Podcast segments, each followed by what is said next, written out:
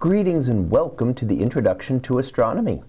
One of the things that I like to do in each of my introductory astronomy classes is to begin the class with the astronomy picture of the day from the NASA website that is apod.nasa.gov slash apod. And today's picture for May the 1st of 2019 well, it's titled the Cat's Eye Nebula in Optical and X-ray. So what do we see here?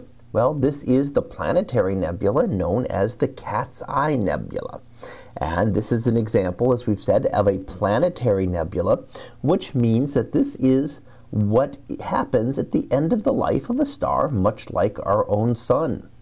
So this is a star that would have been like our own sun uh, long ago, and as it evolved and went through its life, it has shed its outer layers.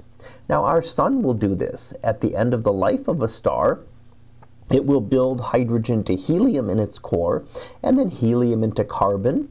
And the, as that happens, the outer layers will expand, and our sun will become much larger.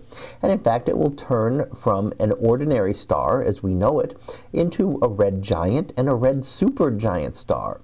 So essentially, our sun will go from being where it is, and it will expand outward, engulfing all of the inner planets out through Mars. And as it does that, the outer layers are no longer held very tightly by its gravity. They are very far away. And instabilities and pulsations could cause those outer layers to be expelled out into space. And that is what we believe we are seeing here, is those outer layers of a star being expelled out into space. Now, it may happen all at once, perhaps, or it could happen in various different stages.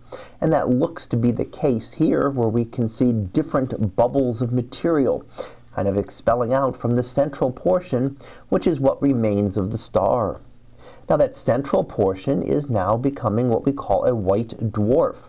That is a very compact star, and it's essentially the core of the star that was left behind.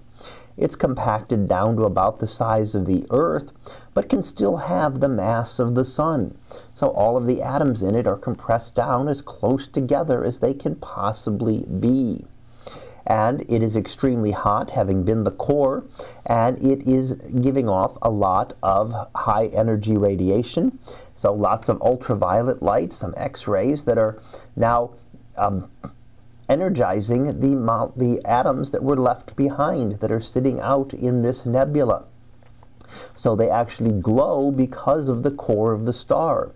And that causes them to be energized and causes their electrons to jump through energy levels and give off various uh, types of radiation depending on the types of atoms that are present. So here we can see looking at optical and X-ray images uh, trying to really be able to study what is going on with this planetary nebula and kind of getting a sneak peek at what will happen perhaps to our own sun in about 5 billion years. So that was our picture of the day for May the 1st of 2019. It was the Cat's Eye Nebula in optical and X-ray.